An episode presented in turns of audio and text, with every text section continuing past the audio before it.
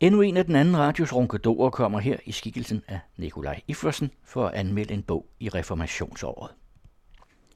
Historien fortæller, at Martin Luther 31. oktober 1517 begav sig til kirken i Wittenberg for at slå sine såkaldte 95 teser op på kirkedøren.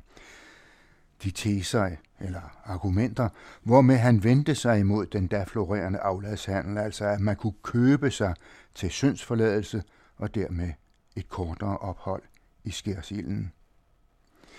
Hvad Luther næppe havde forestillet sig var, at netop den handling var begyndelsen på omstyrtelsen af den katolske kirkes magt i store dele af Europa, altså reformationen. Sådan noget skal naturligvis markeres nu i 500 år for opslaget på kirkedøren i Wittenberg, og det tør da antydes, at det sker. Og det sker især med fokus på Luther selv som person. Der skrives om hans dårskaber, hans jødefjendskhed og hans krigeriskhed. Men det er altså ikke Luther, der er hovedpersonen i denne 500 års markering. Det er selvfølgelig selve reformationen. Luther selv frabad sig faktisk styrkelsen af egen person – og det kan så tilføjes, at det vil næppe heller have behaget ham, at vi i vores grundlov skriver om en evangelisk luthersk folkekirke.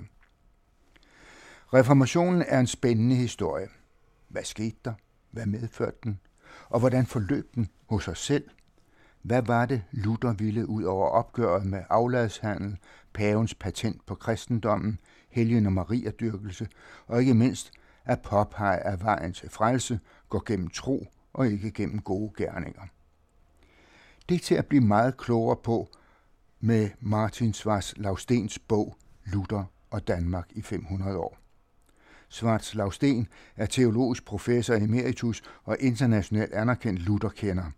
I sagens natur kan han kirkehistorien, Luthers lære og reformationens forløb, men han kan én ting mere. Han kan formidle historien som kun få. I Svartslagstens 300 sider prægtige værk om den danske reformation får man som læser en velskreven og spændende beretning om den reformation, vi så gerne vil have forløb i al fordragelighed, hvad den bestemt ikke gjorde.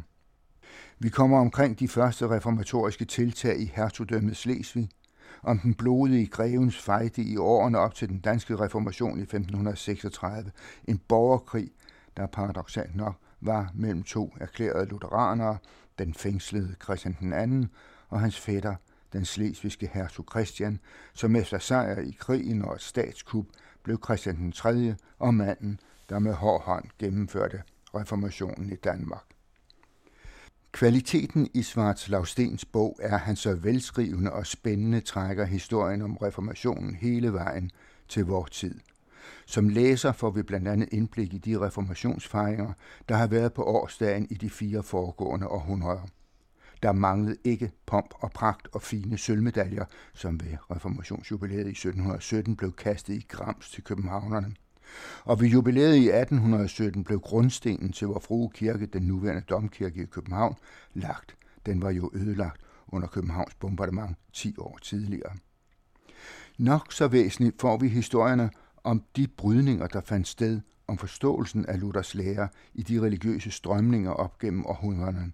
Pietismen med dens inderlighed og de såkaldt stærke jyders holden fast ved en ortodox udlægning af Luthers lære.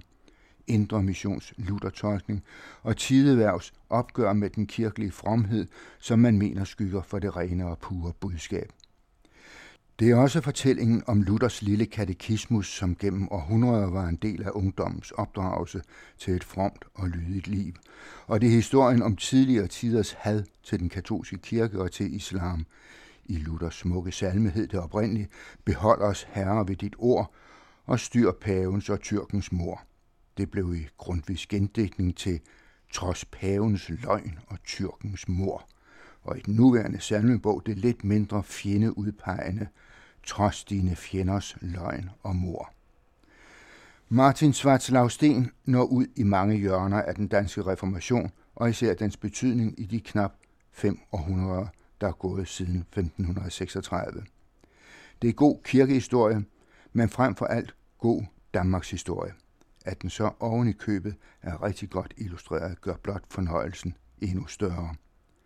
Læs den og blive blandt andet klogere på, hvorfor vi som danskere er, som vi er.